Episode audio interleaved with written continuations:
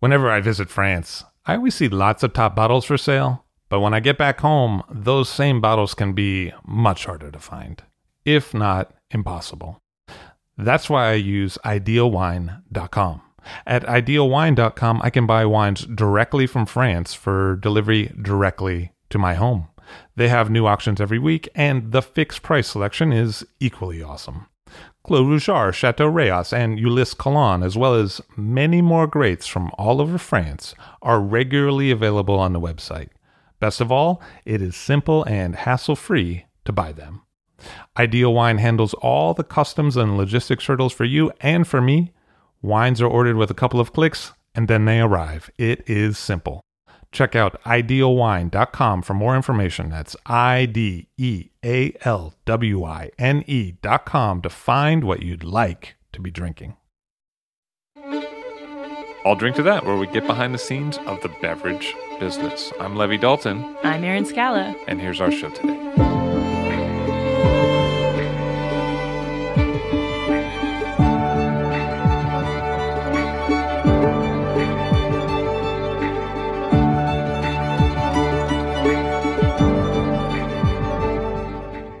So today, I thought it would be interesting if we talked about a really special person.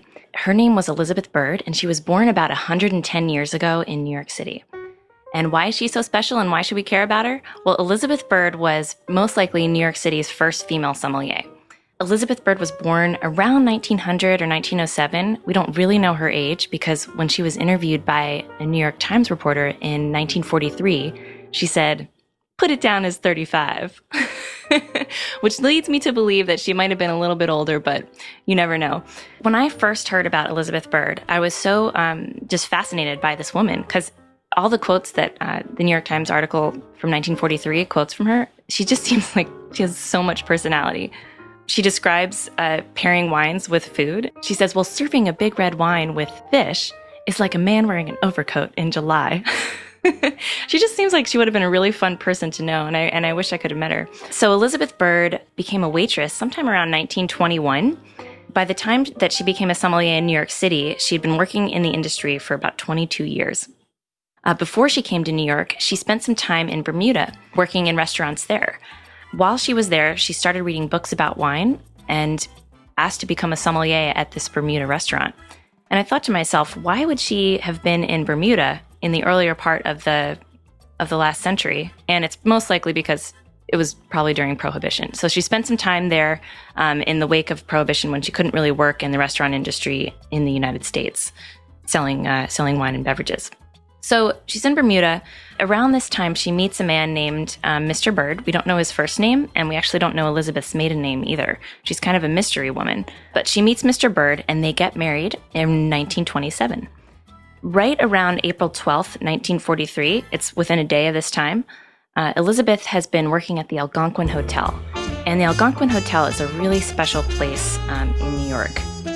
It's very interesting. It's right, it still exists today, actually. Um, and it's on 44th Street between 5th and 6th Avenue. So the next time you're walking around Midtown and you're near uh, Grand Central, go take a walk on 44th Street and you'll see this Algonquin Hotel. You can still walk in, check out the lobby, um, check out their, their dining room. It's pretty, pretty interesting. And this special place is, is where Elizabeth Bird, 70 years ago, asked to be a sommelier. She asked the maitre d' of the hotel. Let me tell you a little bit about the Algonquin Hotel, first of all, because it's a it's an amazing place uh, for Manhattan history. When you enter the lobby, they have cats in there. They just wander around, and there's palms and ferns, and they play 1940s music in the background, so you kind of feel like you're brought back in time to when Elizabeth had worked there.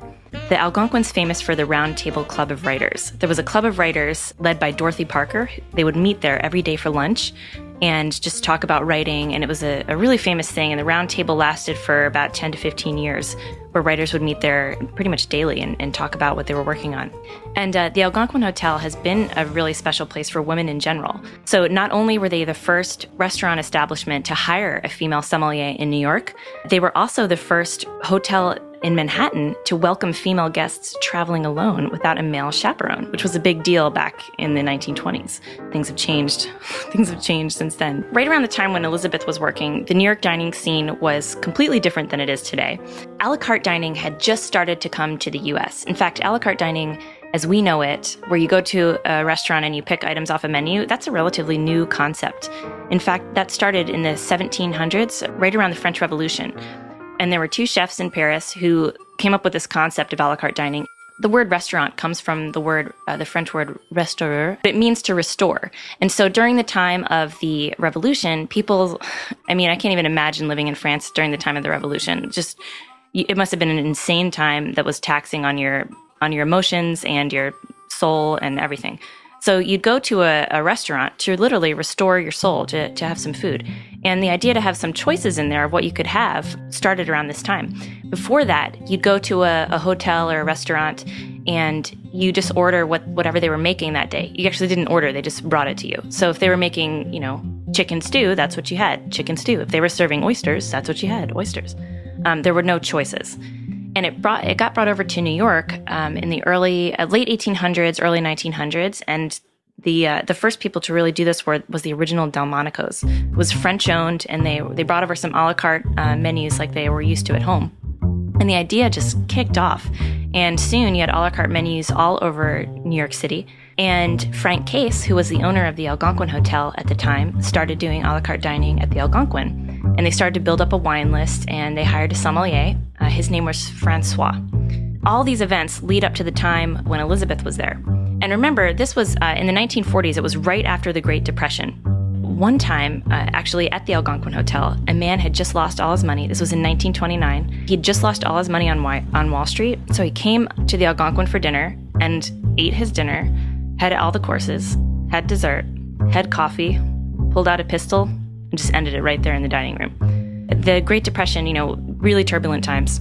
Prohibition, too. It must have been crazy for restaurants at that time. But after 14 years, things had settled out. Francois was the was the sommelier at the Algonquin, and he got sick, and they had to find another sommelier. Elizabeth heard about this because she was a waitress there at the time. And Elizabeth goes up to the maitre d' and says, "You know, I've been a sommelier in Bermuda in the past, and I really want to be a sommelier here at the Algonquin." After some thinking, the maitre d' decided to give her a chance, and she got the job. Uh, the New York Times heard wind of this, and they did it. They published an article in 1943, and if you remember, you can um, you can search online and find this article. But anyway, Elizabeth took the job, did a great job, and when they checked in later, the maitre d' said, "You know, I don't even know why I was hesitant about her in the first place because she's she's doing a great job." So, Elizabeth Bird, New York City's first female sommelier, she really set the stage for now when you find it seems to me like the sommelier scene in New York City is almost 50 50 male female, and there's, it's not even a real issue to be a, a girl sommelier anymore. But thank you to Elizabeth Bird.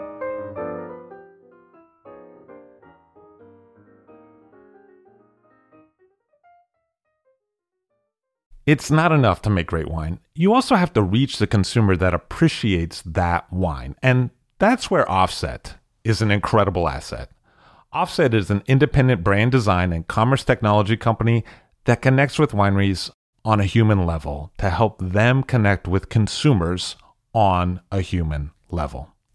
Offset is based in wine country and staffed by creative strategists and technologists who are superb at helping create and evolve wine brands through visual identity and package design, developing the look, feel, and tone of your web content as well as building beautiful and effective websites powered by their proprietary e commerce platform, Offset Commerce. That's why leaders like Frog's Leap, Grace Family Vineyards, and Rain Winery already rely on Offset. Reach out to the brilliant team at Offset at offsetpartners.com. That's O F F S E T partners with an S dot com. Offset is focused on the wine industry and can embrace the nuanced needs of your wine brand.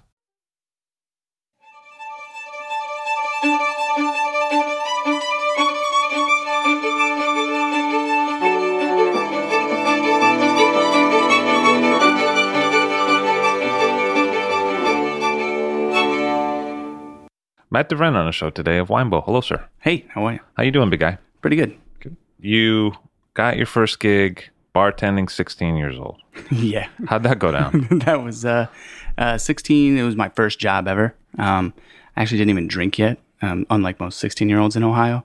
But uh, it was at a little catering hall in Grand Rapids, and the bartender for a wedding called out, and the uh, crazed kind of chef owner of the catering business was like, "You're in, kid," basically you know, in so many words, and and uh, I knew nothing about it. I was like, I, I can't do this. And Was it like in Maverick when he was like, Cougar turned in his wings? it was exactly He like was that. number one. You were number two. It's, it was now you're number that. one. Yeah, yeah. we took the dead body and like threw it to the side, and he was like, "Go, you're in." Um, but his one word of advice was put the booze in first, and so I've been sort of telling that story to people for the rest of my life. I'm like, yeah, I don't know why I should have known then that it was so simple. Like, oh, put the booze in first, and uh, and I still didn't understand what he was saying. So it started, and people came up and like, hey, seven and seven. I'm like, seven and seven. These two things have seven on them. Right, right, right. This one is booze, and that I, I actually perfectly bartended the entire night. You know, even people like giving me extra tips for like, oh, great job. Hey, you're doing good. Yeah. You could probably because you put a little too much booze in Probably first. true. Yeah. I had no idea what the cost was. Yeah, If he looks upset, over poor. Yeah. totally, totally. Well, I mean, uh, because that's actually my regular question to prospective bartenders is what's in a Jack and Coke? Because I feel like let's get the, If they don't get that You know. right, you know that it's not going to work. let's figure out where we stand. Right, You right. know what I mean? It's true. you know. Also, you like to bust balls a little bit. I feel so. That's Well, no, but it's you know, Yeah. If the, it's also a good way of saying like this is my style of humor. Right. Are we going to get along? you know what I mean? That's. I think it's uh, wise to prepare them that way. You're saying it's that bad? Is No, no, no. Like just- the humor is that. yes, I've been listening to your podcast a long time. I got and some listening. things to I tell you. notes. That knock knock joke didn't really work out in Right. episode twelve. yeah, specifically mentioning episodes. yeah, yeah, going line by line. Right. I, I know you got better some than notes you know here. me, buddy. I've been studying. So, so before your bizarre obsession with Levi Dalton, you had a, like a normal person's life, Right. And you were studying musical theater. Yes, that's true. It was. uh uh yeah, I I struggle with admitting to it, but yes, I was a musical theater major in college, and uh, that's pretty much the reason that brought me to New York. Like I don't know, ninety percent of the restaurant industry, um, and I was working some crappy temp job. Isn't it a after great many? place to meet chicks? The musical theater class. Yes, I mean, it however, has to be, dude. I put I think I'm a pretty sensitive guy. You will never be as sensitive as all of the other men in that in that musical theater class. so when it comes to like sitting and listening well, like I think I'm pretty good at. No way, unmatchable in that as far as like being able to relate to them on that level. So yes, then by process of elimination, perhaps you will be able to date a few chicks, which is definitely uh, but uh, by a few, I mean literally only a Hmm. few until I met my wife.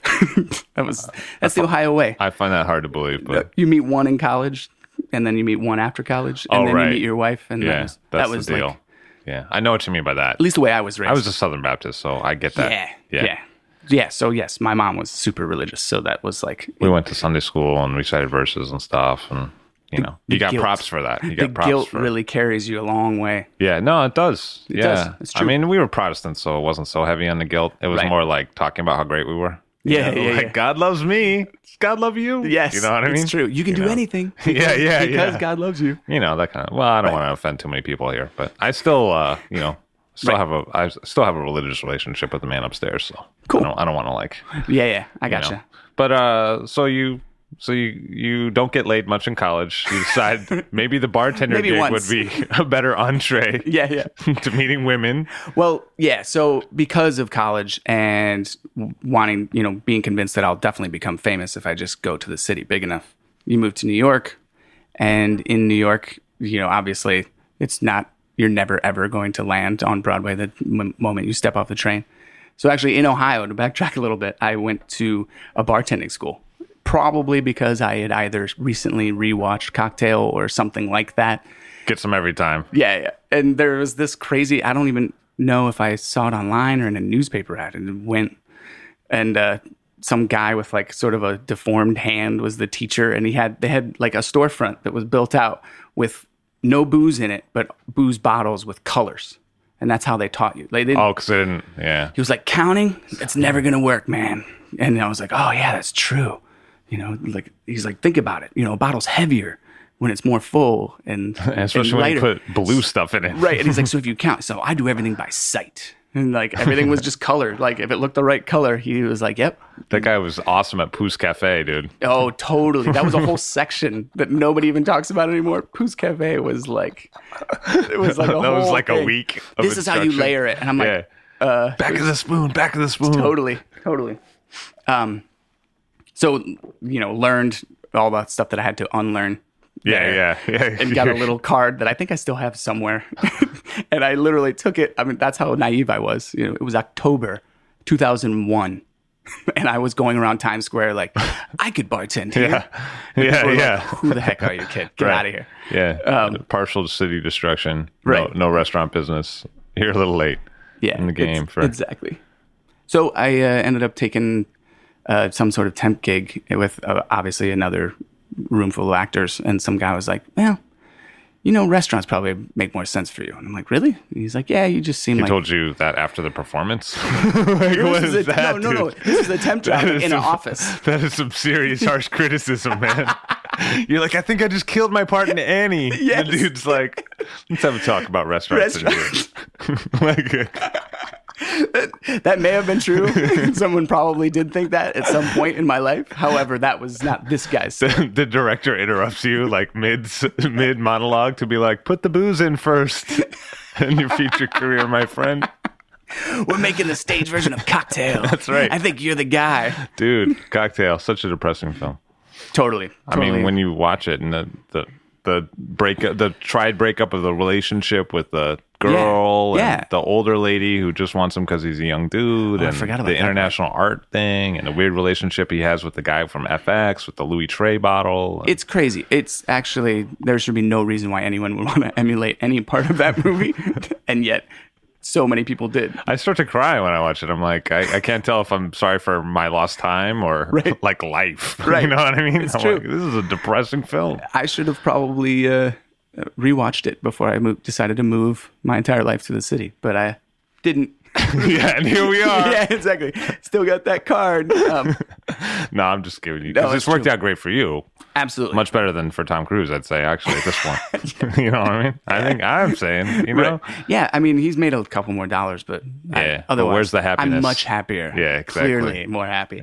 Uh, so, yeah, that led to me buying a Zagat guide, not knowing what it was, and literally was like, "Oh, number one, Union Square Cafe. I'm gonna go talk to them." Shockingly, they took an interview and uh, signed me. Obviously, they could see right through my resume that like Right. you don't know anything. I'm like, yeah, but I have this card. But they advertise for wanting that. They say that. We just want enthusiasm. We don't want experience. That's what they always say when you talk to them. Yes, uh, I didn't know that. I was that naive. So I walked in there across from Paul Bolles-Beaven, and he was, you know, He was a cool guy. sweetest guy on earth. Total nice guy. Talk Uh, about good listener. For real. Yeah. yeah. Uh, I admire him for that, and always will. Um, He just retired, I think. yeah. Well, semi-retired maybe. I don't. Oh, know. okay, okay. Retired from that company at least. I don't talk to him all the time or anything. You're not Facebook. he is a good listener, but I don't like. know. He's the one listening, not talking. So Yeah, yeah. Uh, so he was, I think he was actually on his way out of being the GM of Union Square at the time. Okay. Um, but Karen King was the beverage director there. Yeah. Um, so I became a back waiter because I don't know. To this day, I still think it was one of the best jobs I've ever had. Yeah. That they have you work like six hour shifts, but you get a pretty nice cut of the tip pool, Yeah. and you're essentially a barista or a busboy on any given shift. You don't really have to talk to people or make decisions. Exactly. So I- you know, you just kind of hustle for Right. six hours Right. at a time, um, maybe five, six shifts a week, and make a okay Make a living. fair amount of money. And you know, Danny Meyer's thing, you get health insurance and stuff. So I did that for like five years in between acting jobs, and then uh, eventually moved up to waiter, moved up to bartender, and oh, I made it. You know, I became a bartender in a New York City well-known establishment, and you know, speaking about back waiter, as far as bartending gigs go, I don't know why I ever left in many ways because that is like there's guys that were there before I got there that'll be there for years to come. You know, uh, this guy MTS Michael Smith, he's been there. I think he helped like train Karen King how to bartend. Like, Really? that's how Wow. long ago he's been, and he's Wow. still there. And he like you know knows famous people and things from just being a bartender there.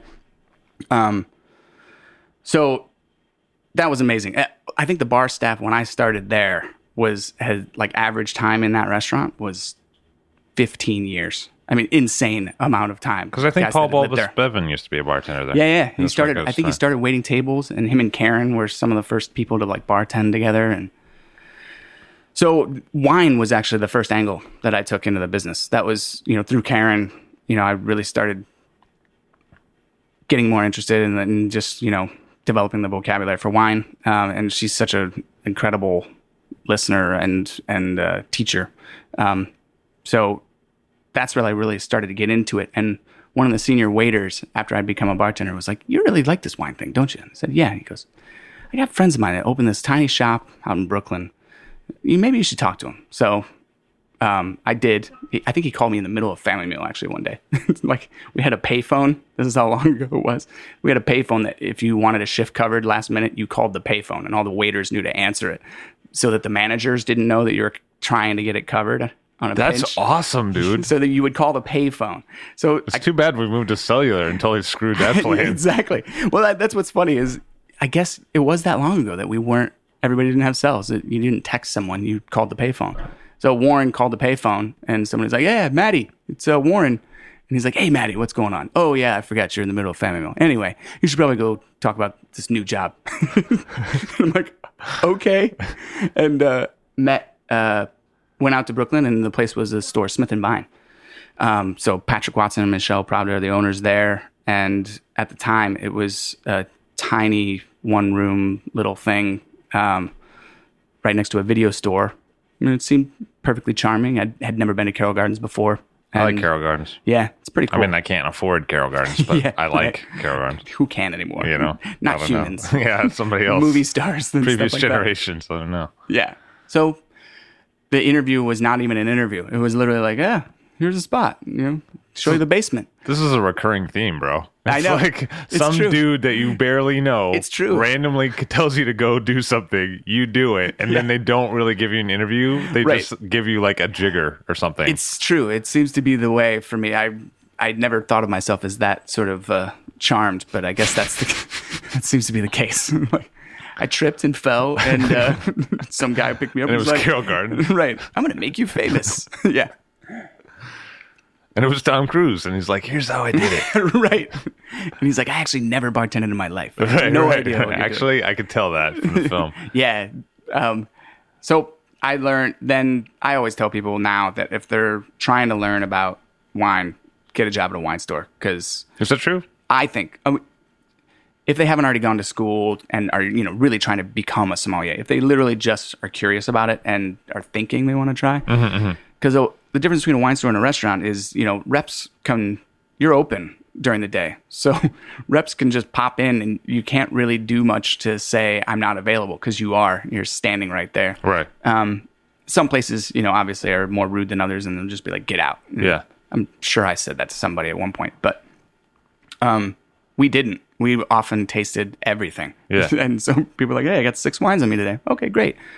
I'll taste all of those. Um, little did I know later that's pretty rude because, you know, I don't think we bought from everyone. You know, Right, we right, bought right. from the people we Yeah. really liked. But Oh, you have the Monfortino open? Awesome. yeah, but, like if you're stupid enough to walk in and say, yeah, you want to taste it, you know, right, right. um, so we always said, yeah, we'll always taste. So I mean, you taste, I don't know, six wines on average, I guess, with six different people a day, thirty-six Yeah. wines a day through you know how many weeks and months, and it adds up. So I really got to know people that way, uh, or got to know wines, and then also people. Um, Because you knew all the players coming in.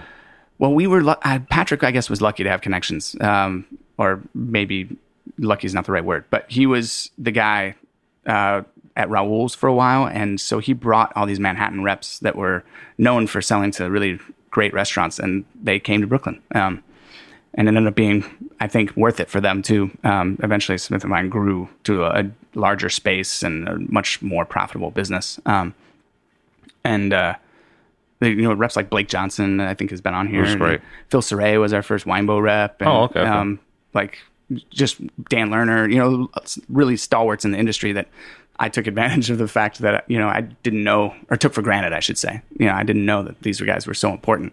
Um, but found out later, you know, when you start talking What's Blake. interesting about all those guys is they don't know how important they are. That's the interesting part about them. I think that's a great point. It's Yeah. really they don't really carry them themselves. Like, dude, you know who you're talking to right now? You know what I mean? You're absolutely right. Yeah. And then Blake so casually will just like throw out information that you're like, oh my God, nobody knows that stuff. yeah. You No, only know because true. you were there. Because you were there. and you've done it. And many years. And you've tasted over- those yeah. vintages and have opinions. But he would never tell you. Right. He, he was actually probably one of our favorites. He never, we did a thing where we always blind tasted with him. And we carried a lot of the same wines for years and years because of price point and things. Um, and it was always a blind, and it was always funny. Like, oh, wait, is this a back vintage of you know the the Grosjean, you know, Gamay or something? And you really start to break it down. That and Patrick and Michelle were extremely uh, focused on education. So they, he, you know, he would just if he was there, basically, old Burgundy, whatever, it's all fair game. He would open it and usually blind taste, and you talk about it. And so I never developed a schooling for wine, but like wine was really my in. Um, when they moved to the larger space, uh, me and another guy that uh, I worked with at Union Square were their managers, and uh, he and I sort of helped build their spirits list. He more than me. Uh, Ari Form is his name, um, and he we like Patrick loved Scotch, loved Calvados, loved all these like really fine dining kind of things, and he's like, I want that in the store. So we did that, and again, you get to taste so many different things and really learn on the job. So um, in my three years there, as far as education about products, spirits, and wines, that was like light years uh, of time seemed like they passed as far as knowledge goes. Um, and eventually, Patrick and Michelle developed a lot of trust in us and uh, evolved into opening up the wine bar just a couple doors down called the Jake Walk. Um, and they had connections to spirits people that I think just from their ge- geographical location, like Dave Wondrich lives in that neighborhood, Garrett Oliver lives in that neighborhood. Um, later on, I would find out at the Jake Walk that uh, Phil Ward and Joaquin Simo and all these really great cocktail guys all lived in that neighborhood. So just by osmosis, we sort of were like, well, we should probably do cocktails. Um, Clover Club wasn't open yet, but like we had been to Pegu Club and those guys were working there at the time. Uh, Death and Co. either just opened or was just about to open. So, uh, you know, we were talking to a lot of those bartenders and they were coming into the Jake Walk. And so we learned about cocktails on the fly, essentially. I mean, we read books, obviously. Wondrich told us, like, you know, you should read this, this, and this. And this'll, that'll teach you how to have, you know, a reasonable cocktail menu. And uh, then it got more of a reputation as a cocktail bar. Wondrich, so it probably wasn't this, this, and this. So it was probably this, this, and this, and then these other 50. Uh, You know, I will say that he's very like Blake Johnson in that. Oh, is that true? He doesn't Yeah. carry it that? Nah, he doesn't heavy. dish it out. He's like, yeah, man, if you want to shake a Manhattan, I don't care. If that's what your bar does, do what you want to do. He just happens to know that, like, but if you were interested historically, you know, in 1896, so first time, you know, or whatever, you know. Um, so he was he was great. He was not a consultant, but a friend more than anything. Um, so we would run ideas by him, and he would like, yeah, yeah, do that. I don't know if that's a good idea. Um, so we developed a, a menu, and then became the, the cocktail thing was hot then. So it while we Still always- seems hot, no? right? It, yeah, I'm sorry, I it mean, was isn't- developing its aren't hotness. We in the, aren't we in the fire? yeah, totally. I mean- That's true. We it was cooking, I guess. I mean, it's hot in here right now. Right. I mean, you're right. sweating. I'm always sweating. That's that's a separate issue.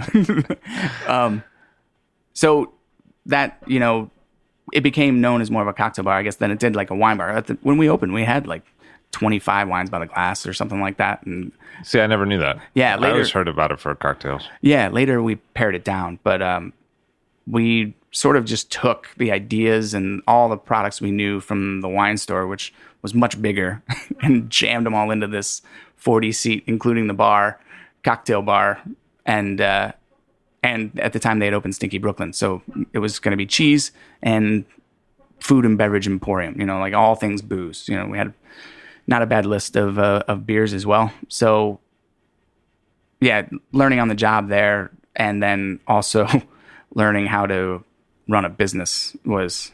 I, I feel like my food and wine knowledge developed really well at Smith and Vine, but then Jake Walk was like, I think I was there for three years. That was like a business degree. Like I feel like I have the equivalent of like a business degree. So, what did you learn in that time? I mean, for somebody who's like, "Yeah, I want to start up a cocktail bar," I mean, what would you tell these people? That's a good one. Uh, think uh, business is a money making machine, And we went into it not thinking that. You know, we went into it thinking it was a really romantic idea to be able to say, I own a bar in Brooklyn. You know, so everybody, you know, I would go to see friends out of town and things like. And when you say that, it does have a cachet. It was really like rewarding to be able to say that and uh, sort of identify yourself that way. But I, I owned a bankrupt bar in Brooklyn is less romantic, I've, I've been told. Yeah, I've heard. Yeah. Um, so I think there needs to be a direct, and nowadays people are smarter anyway. You know, this is my mistakes, I think. Um, not mistakes, it's still running. Um, but it just wasn't. The reason I left was, you know, we had four partners for 40 seats. So we each get 10 seats to make money off of, essentially. And we don't actually do seven course meals. So it's never to happen that you're to like retire off of that place. So, um, that I would say is more is probably the most often mistake that I see in Brooklyn, at least now calling on restaurants, is places that really don't break it down profit wise. Um, because on the outside, you know, cocktails are extremely profitable. You know, the the markup is Seems like it. yeah, yeah. They, I mean, the labor involved maybe when you throw that in there, you do have to pay a guy to like juice, and you know, Right. there's a lot of back behind the behind the scenes stuff going on. But you know, from the cost of what's in the glass For the cost of goods. what they get Yeah. is yeah is considerable. Um, Because you can't play that game with wine anymore. Like if you marked true. it up to the point that you mark up liquor, I mean, people would light you on fire. yeah, it's true. I mean, because And- people are used to buying wine. You know what I mean? and you would get the press would you know They would be they would hang over you. They That's would hang true. you if you even tried to pull those same numbers Yeah, that are very common for you know what I mean. it's true. But the the real the real one is sake though. That's where like ludicrous behavior goes on, where you're like, "Are you serious? This Really? is the degree to which you just totally jack this I mean, sake price." is expensive in general, though. I mean, every Yeah, but nobody knows what they're buying, and nobody Yeah. buys it normally. Yes. Like people don't go and be like, "Oh, I bought the the Duckhorn Dreams uh, Yeah. of sake Right. thing at Yeah. the store, so I know how much that is." Do you know what I mean? yes, But they do that all the time for Sauvignon Blanc or whatever. that's a good point. you know what I mean? Yeah. So And generally, it's usually, uh, from what I've seen at least, sake selections are just one distributor. usually, yeah. And they, you know, ca- and they sometimes provide you with the menu. It seems like like old school wine style, right. and nobody knows how much they're buying. Like if you're like, Right. yes, I'm gonna have a carafe of sake. Well, Yeah. okay, carafe varies from like place to place. And Right. does anyone really on you know is anyone measuring out the difference between 300 and 500 ml? Like there's a, all the, all the bottles come in different sizes. It's So a- they're different colors. Like it's completely Yeah. The language isn't legible to, you know, 99% of the people that are looking on, all, on the all labels. the I mean. labels that are, are in English, like all the translations, have Right. the same five words. yes. like mountain, stream, dream. You know what I mean? That's true. like you know, Yeah. You're like You're never going to break it down. you know some some sort of bird. You Yeah. know, like like dove dreams of mountain or something. I don't know, Yeah. man. But like it's clouds. I feel like clouds and sky Yeah. are involved. tiger, cloud. you know, Crouching tiger. Wait. Um, yeah. it's but anyway. And in the progression, cocktails are closer to the sake thing than they are to the wine thing. I think. I agree. Yeah, I think that's true. And we were trying to sort of bridge the gap. At least that was the idea between those worlds. Um, The sake world. yeah, Just kidding. exactly. Yeah. You're trying to bridge. You're trying to bridge the gap between the wine and the spirit world We were probably a little ambitious. because I think we that's hard to do. very. because it's like way two different crowds. Like in actuality, like Yeah. these people don't hang very often. Yeah, I You know what I agree. mean? No, and I was lucky enough to make you know some of these mixology guys comfortable that they came into Smith and Vine before Jake Walk and came into Jake Walk after to ask me about wine and to you know sort of I became the guy that makes cocktails that knows about wine to a lot of them. Um, so tying that in was to me made perfect sense because every spirit is a similar story. You know, there are laws to regions and areas that um, translate into specific kind of flavors. And I mean, the fact that they didn't know about wine to me was like, really? It's so. It's so exactly the same, you know. It's, you know, in the No, database, product, you just fill in the same yeah. cells, Yeah. but it's a different. Okay, they have to make it this way here. They have to make it that way there. Um, and usually there's a sense of place. Maybe not as much. Uh, well, it's debatable, I guess. You know, certainly Scotland, where it's made, matters, and how it tastes. Um, whether or not that comes from terroir necessarily is, I guess, debatable. But uh, certainly, uh, agave producers talk about it all the time. Um, It seems like we're moving more in the directions of spirits that come in, a, in terms of the market. People want Yeah. this more and more. It seems like, I agree. Um, also, it's such a growing market, though. So, dude, I mean, what is going on? you could and, and I thought the laws were fairly stringent. Yeah. But like the way around the law is really easy. Oh, is that true? Well, you just don't have to make anything essentially except a bottle, and you can pretty much have a spirit. You know. Oh, okay. Um, I think there was an article in Atlantic Monthly. It was I. It blew my mind. I didn't know this. Uh, there are some. I think it was talking about vodka producers, and for an example, you can buy grain alcohol, run it through a charcoal filter, dilute it with some water, and then put it in a really fancy bottle and be like, "Look at this artisanal vodka we made." But you, they actually don't even own stills, so they don't even make it, which is we don't Wi- Winebow doesn't sell a lot of vodka, but we do have a couple, and that's become a new thing for me. It's like, oh yeah, and they make this. Like, I've I've discovered that this is actually something to be proud of that you can make things as opposed to just putting labels on bottles. But I mean, does it seem crazy? I mean, Winebow always had a pretty good spirits portfolio for as long as I can remember. But Yes. I mean, now it seems like everybody has a spirits portfolio. Yeah. Like I feel like dudes that were selling milk like a couple of years ago are now like, dude, check out my new spirits portfolio. When Zev you know? Rovine starts selling spirits, then you really know that like You're thinking it's going to be a long way away. I really don't. I'm Oh, waiting yeah. for that phone call like today. really You wow. know what I mean? I guess it's true. I mean, if you if you're there already in a certain area and you feel passionate about the wines that they make, and they also say, "Hey, my friend, you know, in Cognac makes this," Yeah, but not even their friend. A lot of times they do. A lot of times they're like, That "This too. is the mark that I make. This is Yeah. a lot of these, like not so much in uh, places where it's regulated that you can't have stills where a winery is, Right. But in a place like Croatia and stuff, yeah,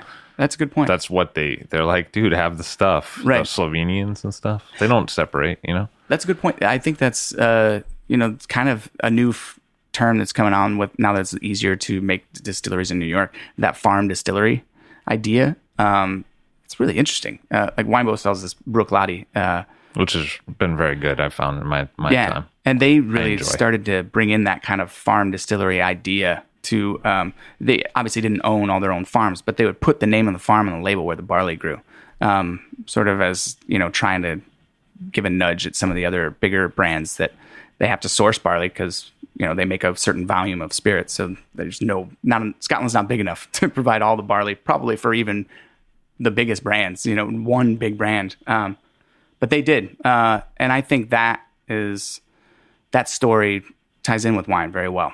Um, and I think that's kind of what led me to Winebow was to try to tie in that kind of conversation about where it's made, how it's made, um, rather than this brand, you know, that just exists. You know, whether they make it or they don't. Eventually, things become a brand, and spirits are very profitable that way. So they, you know, some of the biggest companies in the world are spirits companies. So, um, I'm not saying it's necessarily a bad thing, but I, it's not something I'm interested in trying to do. But Um, does it seem like a lot of younger people are also less interested in brands? Hmm. It seem like so much more willing to experiment. certainly like the hipster community that I've, you know, that we've talked about um, with wine too, and like the natural wine movement. It seems to have a lot of younger people involved in it, and the same thing with with spirits. Um, however, it like they, it seems that they are more susceptible maybe to sort of brand information. You know what I mean? Brands with a lot of money Is that true? are able to help them out a little more, I think, in in getting started and you know just developing excitement for the you know so people you, know, you might hear the one guy talking about orange wine and how much he loves it and then he'll say but I really love I think Bacardi makes the best whatever and you're mm-hmm, like mm-hmm. I don't maybe that's true mm-hmm. but I'm I doubt that that's you know I doubt that he's tried all of the rums side by side and come to that conclusion you know. He probably and you know it's because he's more interested in the cocktail he created. Mm-hmm. Or she. Oh, okay. They're more interested in their input and they're looking for a way to fund that. exactly. So w- while they might like orange wine they also probably are more interested in trying to show you what they can do as well and put their stamp on it. Because I've found when I've hung out in cocktail things like trainings or seminars or something, Yeah. just how much closer they are to the industry yeah and the brand ambassador and like the logo on the thing and yeah then then would be acceptable in the wine community. Like the wine community still has that like vaguely still has that like Robert Parker, like I'm gonna rate you, and my opinion is what Yes. matters, and I'm separate from the trade kind of meme in it. Sure, you know, sure. Whereas the spirits community is like, you're a brand ambassador. That's awesome, dude. Yes. you know what I mean, dude. You succeeded. Right. You know what I mean. Whereas in the wine community, I feel like people would be like, dude, you sold out to the man. What's Yeah. up? You know what I mean? I get a little bit of it. Like I've definitely felt that now that I've switched over a little bit. I've lost some of my like bartender cred, I guess, in a way. Um, Well, I didn't mean that you were a brand ambassador. I mean, kind of am. I yeah, represent, a, you represent a portfolio, of brands. Yeah. Um, I wasn't actually No, no, no. you in your entire life. dude, that was not it was not what I meant to say. I just meant to throw my own two cents in. Um, so I, I I mean to say is it's not always that way. I don't think every brand ambassador gets embraced, but certainly I would hope, I guess, the ones that do get embraced that way are the guys that developed uh, sort of a their own niche in the in the bartending biz anyway that they already had credit for. Well, So usually that- that's who was taken for the good ones, right? Right, Yeah. Because that's who they want. Is Yeah. that guy? Typically, yeah. He's got the connections and the cred, so they're like, dude, help us out. Right. You know what I mean? Usually, Right. I find. Well, yeah, it's. I mean, I, like any like a um uh, any sort of endorsement deal, you know, with a Yeah, it's famous like, person. Yeah, Nike's looking for for bartenders. Kobe Bryant or whatever. You Yeah. know, they're not looking for like dude that's playing in the West Village. Right. You know what I mean? Yeah, exactly. So hopefully, there's a reason. I, I guess is what I would say for brand ambassador people to have that. But I agree. In the wine business, you don't really hear about brand ambassadors at all. Like Tales of the Cocktail has, I think, a, a award for best brand ambassador. Oh, is that true? Yeah, I think it does. I mean, they have award for everything. It Right, seems like right, now. right, right. best new cocktail bar, best new cocktail bar featuring Geneva or whatever, right, right, right, right, right. That's hilarious. like or whatever. You know, it seems like there's a category for everything. Yeah. Uh, and uh, yeah, I guess it's a good point. I never thought about it that way. It, there is a little bit of separate in wine. It's like it stops at sommelier. I would think.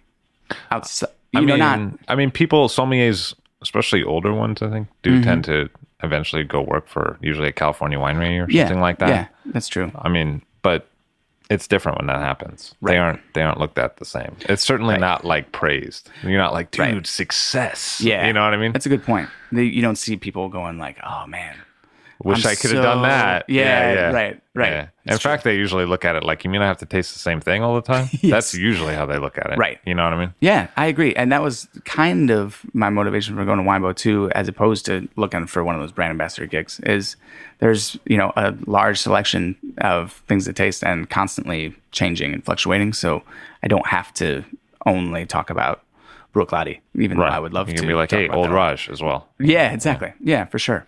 But I mean, so let's chart the progression there. So Jake Walk happens, that's Mm-hmm. going okay, but you feel like you're not making. Eventually, you don't see the the big dollar coming in for the retirement funds. Yeah, exactly. What what happens between then and Winebow?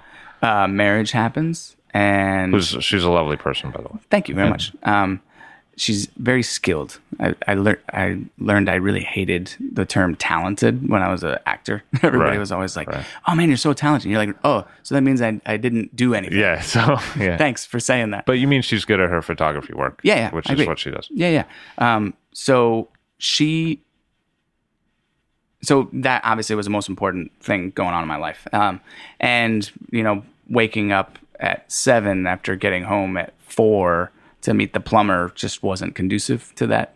Um, Right. Right. more that I guess Because you got thing. married and you're like, oh, okay, we're a family now, Right. And I can't be stumbling home drunk after hanging out with the guys from the, mixologists Yes. from the neighborhood. Right. Yeah. I think Exactly. I think a, a lot of people either have been there or will be there, so Yes. it's worth talking about. I mean, it's a real thing. I think I mean, it's my reality. I'm not trying to say that anybody else has to go that way, but for me, that was made a lot of sense. Um, maybe it's my Ohio roots. I always just knew that that's what. Even when I was trying to be an actor, maybe unrealistically, I was thinking, what I'm going to do is settle down, have some kids. You know, that's my ideal life. I want to build it that way. Yeah. Um, so bartending didn't turn out to actually.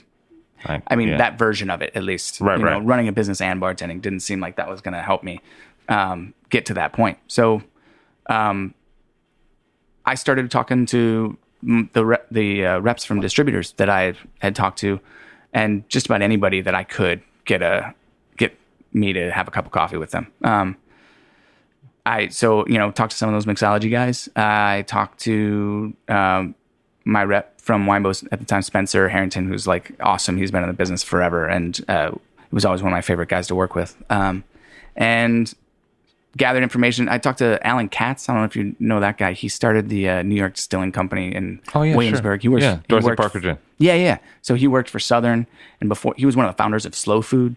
Oh, okay. I didn't know that. He's like an amazing guy. So I, he was one of my most my biggest influences. I really said if I could do it like him, that sounds like a really great thing. And he was like, yeah. To be honest, one of the biggest things that I did was go to Southern and became their mixology and bartending education manager or something crazy like that. Yeah, Southern was always big on those. Right. Like they put that education center in Vegas. And, Yeah, yeah. Um, yeah, him and uh, Tony Abou-Ganim, I think, actually, Yeah. were like, he was East Coast and Tony was West Coast. Um, and so, you know, he talked to me and he was just like, yeah, you know, do whatever. He's like, I've always thought, you know, if you give me enough time, I'll figure out how to do it. And that's kind of how he came up with the distillery idea. It was like, I was lucky enough to know a distillery that would let me tinker, and I did.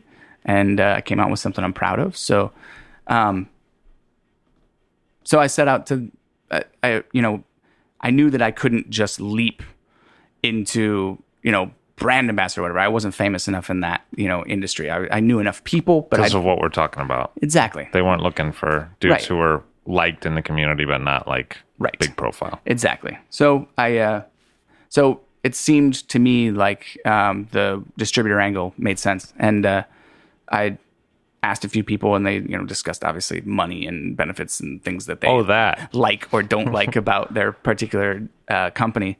And Winebow seemed to make the most sense, and it also had kind of a seemed to have a family feel to it, which I really, I'm learning in retrospect, was always sort of an important function of the jobs I was looking for. Sure. Um, I mean, Union Square and Smith Totally. and Vine, those are places I probably was drinking the Kool Aid at, at Union Square, and that's what I based it on for the rest of my life. I would think. Um, so I went from after Jake Walk, you know, was while asking people, I bartended around town. So I was uh, the first job I took was at uh, Vandaag, um, sort of maybe a year and a half before it closed or something. And at the time, uh, this Drinks were great. Yeah, Katie Stipe, um, who is Phil Ward's uh, partner, um, she did their drinks, and I always feel like she doesn't get the credit she deserves because she is so creative and had a really tough test there where their drinks were supposed to be only Genever or Aquavit based. Yeah, I was super into that. It I- was uh, maybe crazy, 'cause right? Those are things I like, but I, I kept going back there. I was, you Yeah. know, I, I was, uh, I was another one of those places where you're like, how do these guys make money though? Because like the way it was designed. Totally. You're like, wow, that's a huge amount of space with no tables in it. right. It was beautiful Yeah, to it was at. nice. Yeah. But yeah, it was probably flawed from the start, I would think. Um, just as far as you know, being able to turn that into the the machine that was. Not to mention, they didn't at the time. Philip Kirschen Clark was not cutting any corners on the food program either. Mm-hmm, you know, he was doing stuff that he learned from Noma, Right. And you know, in the East Village. Right, Where you know you can right. get hot dogs down the Right, street, yeah. or you can get a foraged vegetable salad. yeah, right, Vandaag. uh, so Vandaag was awesome, and I sort of, you know, got to tweak my skills, you know, because at Jake Walk I was pretty much self-taught a lot of times because those guys were sitting across from me at the bar and they'd order like a classic drink, and I would sort of go, "Yeah, how do you like to make that? Yeah, yeah, that's I want to make sure you get it the way you like it." Can't do that with wine, unfortunately. No, can't it go up to sucks. guests and be like, "How do you make your orange Right. wine?" It's true. you know what I mean? yeah. Uh, so Vandaag, I, you know, I started started to figure out more of the modern, I guess, ideals. You know, nobody had done that as far as I know. The Genever and Aquavit. I thought it was only. great, man. Yeah, it was really amazing. I amazing. enjoy going.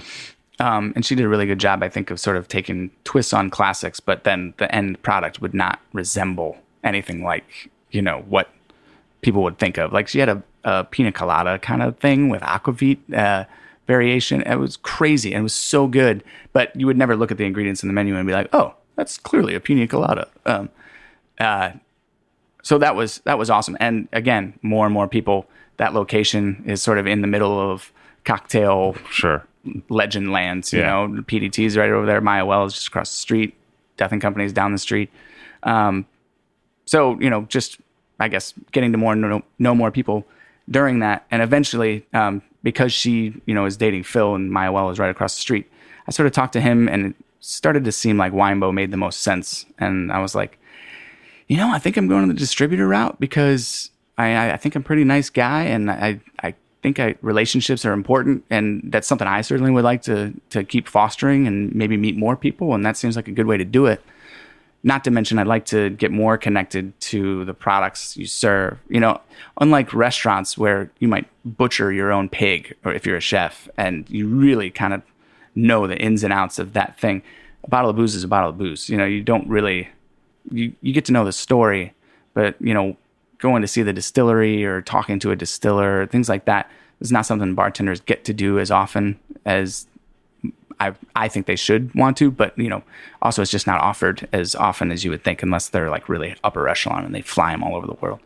Um, so it seemed like a good way to do that too. Um, and so I asked Phil, like, what do you think about Winebow? And th- they've always, not always, there was a break at one point, but they've always distributed Del Maguey mezcals, which I think are some of the best spirits. just- Really good. Just Yeah. on earth Just in general. yeah. Yeah. And, uh, And well worth the dollar too, because sometimes you know it gets a little is, pricey. it but is dude, pricey. Worth it. It takes a long time to get where it goes. Yeah, Where no, it comes worth from. it. Yeah. Like good. Like Yeah. I, that was one of the first ones for me. I was like, okay, terroir is a thing. It was one of the first to really penetrate, I think, into the wine sommelier world. I agree. I like to when I try to talk about it, I try to tell people like, listen, to me, this is the closest distilled thing to wine. You know, there, there's different topography in every village that it comes from, uh, and you know, a different palenquero, which is you know sort of like the winemaker, and that have you know their own sort of little touches that they lend to it. And there's a bunch of different uh, varieties of agave too. So you know, much like grape varieties. Uh, so anyway, I asked him, and he was like, Ron Cooper, who started Del Maguey. He's Yeah. like, Ron Cooper said, Winebow's family, man. And he was like, that's as much praise as I could give to anything Yeah, that's a good point. for a distributor, especially. Yeah, like, yeah. it's hard, I would say, to maintain a family atmosphere in a, you know, from the distribution angle. Um, and certainly, you know, they're not perfect at it either. You can't be because you have, you know, in the end, money will be the number one driving force. But uh, as far as that goes, you know, it worked out that way. So, you know, obviously, I wasn't just like storming through the door and like, hey, Winebow, I want to work for you. You're Yeah, lucky, yeah, you know. yeah. Um, made some calls, and it turns out Karen King was a manager there. Yeah. I was like, hey, remember me? Yeah, She was like, yeah. wow, you've grown up since I last saw you last. and I was like, yeah, I, I gave up the acting thing finally, and uh, and she was like, okay, well, this is how it goes. You, you and I talk, and then we talk to human resources, and they had a, a thing open in Brooklyn for a rep, um, which wasn't you know my first choice, but Right. it also I lived in Brooklyn. I knew a lot of people in Brooklyn, um, and uh, worked out. I guess they liked what I did there well enough. Eight months later, they wanted to create a new role for a spirits person because it seems to be growing faster than anything uh, on earth. So maybe we could talk a little bit about that. I mean, what's it like to be in the driver's seat of a a, a, a well picked, Right. Uh, you know, high quality, uh, a lot of well regarded selections in the middle of what seems to be just one of the gigantic tectonic shifts I've ever seen in beverages. Like Wow. I don't know what's going on, but Yeah. it is taking off through the roof. That's saying something coming from you, I would say, because I mean, when I listen to you talk about you know other like you've seen it come and go. This is, I mean, I've never seen Yeah. all of a sudden so many people be like, dude, look at my new spirits portfolio. I mean, Yeah. somebody must have realized that there's money to be made. I think that's true. Yeah. Things that are not uh, brands. And I think that some of the margins in wine have Yeah, become less and less enchanting. You Right. know, Well, now that you have to sell XYZ for such price, then really limits the market. And at the same time, I think that the suppliers and the bartenders are looking at the same thing. Like, oh, how could I make money? I can make money by not having a kitchen, by opening a bar, by having fifty thousand dollars in inventory instead of five million in inventory. Yeah. you know what I mean. And uh, that's a great point. You know, it, there's you know, 20, uh, how many ounces? 25, 26 ounces in a bottle. And that means, you know, 12 to 13 drinks coming out of that thing, as opposed to that one bottle of wine that you only get four drinks and doesn't last the next day, oftentimes. Um, And one requires expensive storage, and one doesn't. exactly. Yeah, that's a great point.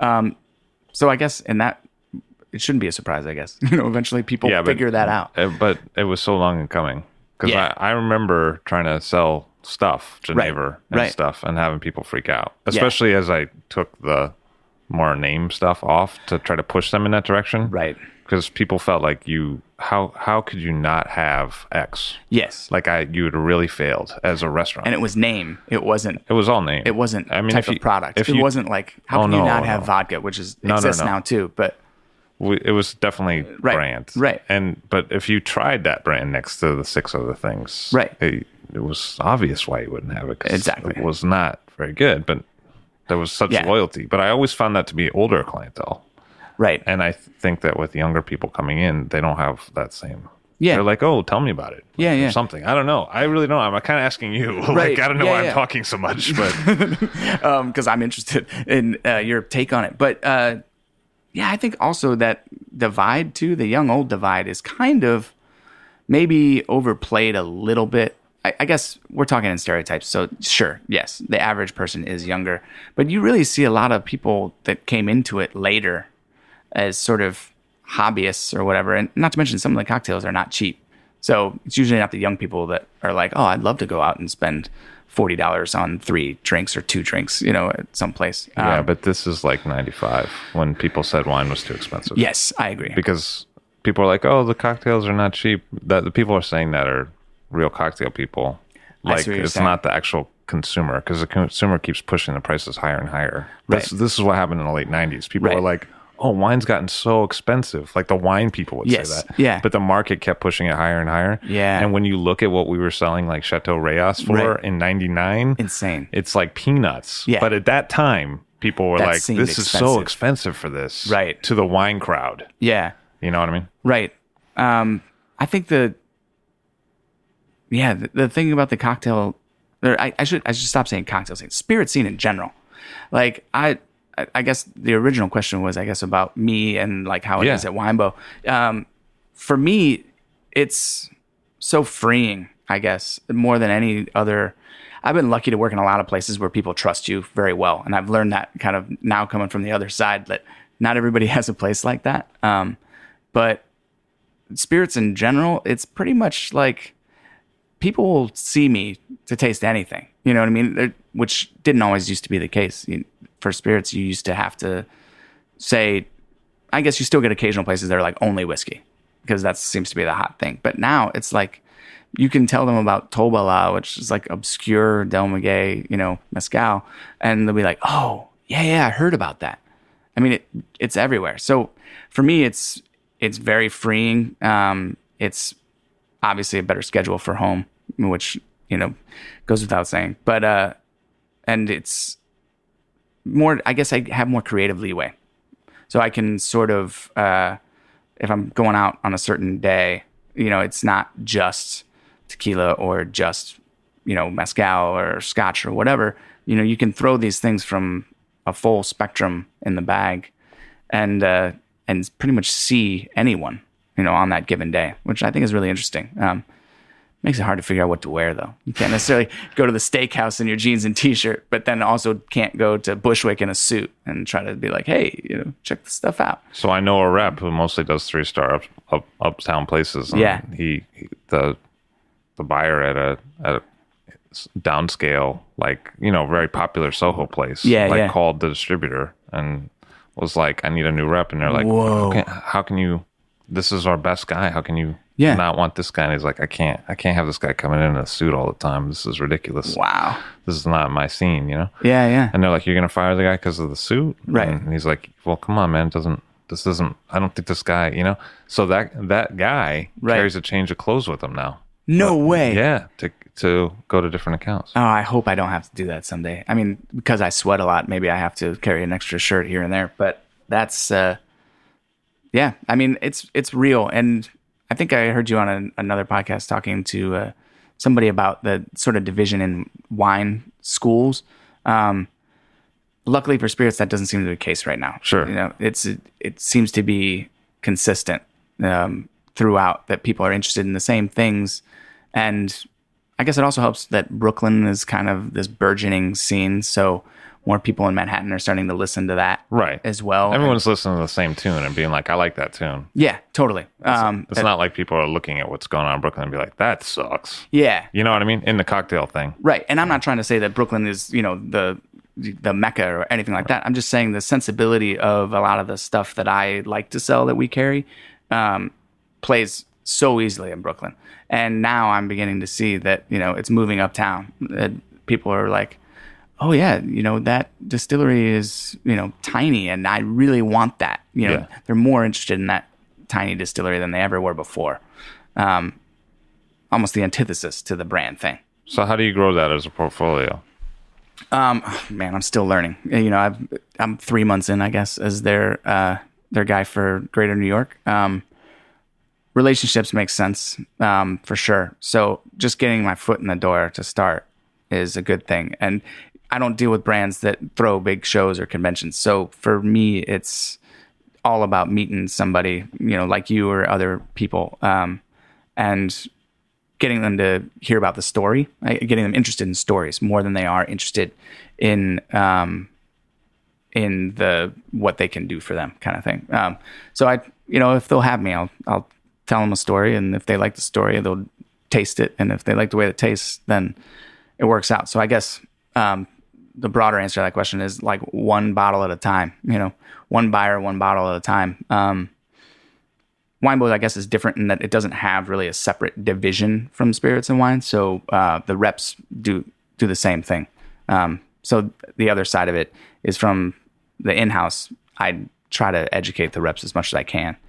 Um, maybe not only through the education department, which we have, but uh, also through just sitting in the spirits room. We, we have this small room that me and one other uh, New York manager. I've been in there. Yeah. Have you? Yeah, yeah. Yeah, I like to call it the The booze bunker. silo. Yeah, yeah. It's just all these little bottles around. Yeah. No windows. Yeah, yeah, yeah. just, just bottles everywhere you can see.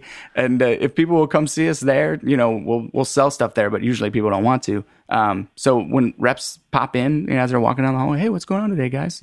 Tell them a few things about one thing, or you know, what's new. You know, definitely mention that.